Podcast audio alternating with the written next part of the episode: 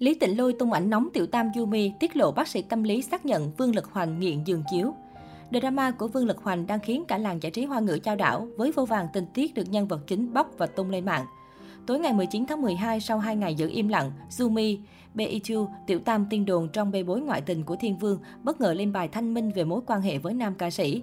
Trong tâm thư dài, Yumi khẳng định cô không chan chân vào cuộc sống gia đình của Lý Tịnh Lôi.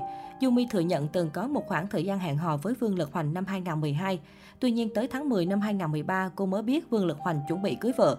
Bức ảnh từng được chia sẻ năm 2015 với hành động nhạy cảm của hai người, thực chất là chụp từ năm 2013. Vì muốn chọc giận bạn trai ở thời điểm đó nên Yumi mới đăng lên mạng xã hội. Trước đó, dù Lý Tịnh Lôi không hề chỉ đích danh chồng cũ ngoại tình với ai, song cư dân mạng đã vội réo tên hai nghệ sĩ nữ là Từ Nhật Tuyên và Yumi.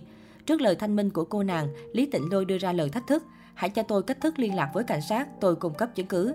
Đây có thể coi là lời ngầm khẳng định việc Vương Lực Hoành từng ngoại tình với Yumi. Trái ngược với lời nói của Yumi, Lý Tịnh Lôi nắm trong tay bằng chứng Vương Lực Hoành và Yumi vẫn nhắn tin cho nhau vào năm 2015.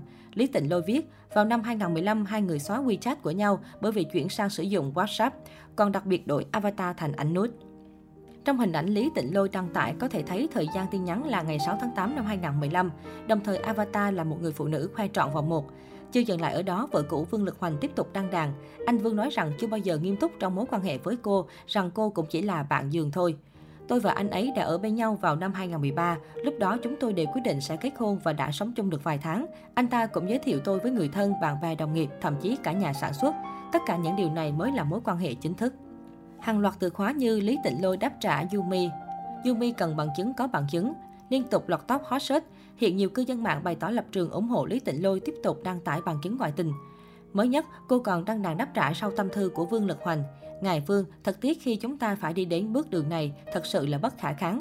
Vì muốn bảo vệ cho mình, quả thực điều gì anh cũng có thể làm ra. Phạm sai lầm mà không biết xấu hổ. Đáng xấu hổ chính là không phải không biết hối cải, mà là anh tiếp tục đưa ra những lời nói dối lừa gạt công chúng, đánh lừa dư luận.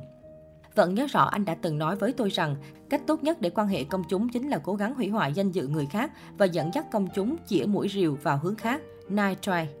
Còn về cuộc sống khiến anh luôn trong tình trạng sợ hãi, bắt chạc và bị uy hiếp, thực tế nó lại hoàn toàn ngược lại. Tôi mới là người vừa bị ngược đãi về tinh thần, tuổi nhục và bị anh thao túng khống chế về mặt cảm xúc. Người đó không phải là anh. Ngoài ra, chuyên gia tâm lý còn cho rằng anh có vấn đề về nghiện giường chiếu và chứng rối loạn nhân cách ái kỷ. Chuyên gia tâm lý còn nói rằng vấn đề của anh là anh sẽ đi nói và tuyên truyền bịa đặt về tinh thần của tôi với hội bạn của anh để bôi nhọ nhân cách con người của tôi. Bác sĩ tâm lý cũng nói anh muốn đổi bác sĩ tâm lý cho đến khi nào tìm được một vị bác sĩ nói vợ anh là một con điên con khùng thì anh mới thôi.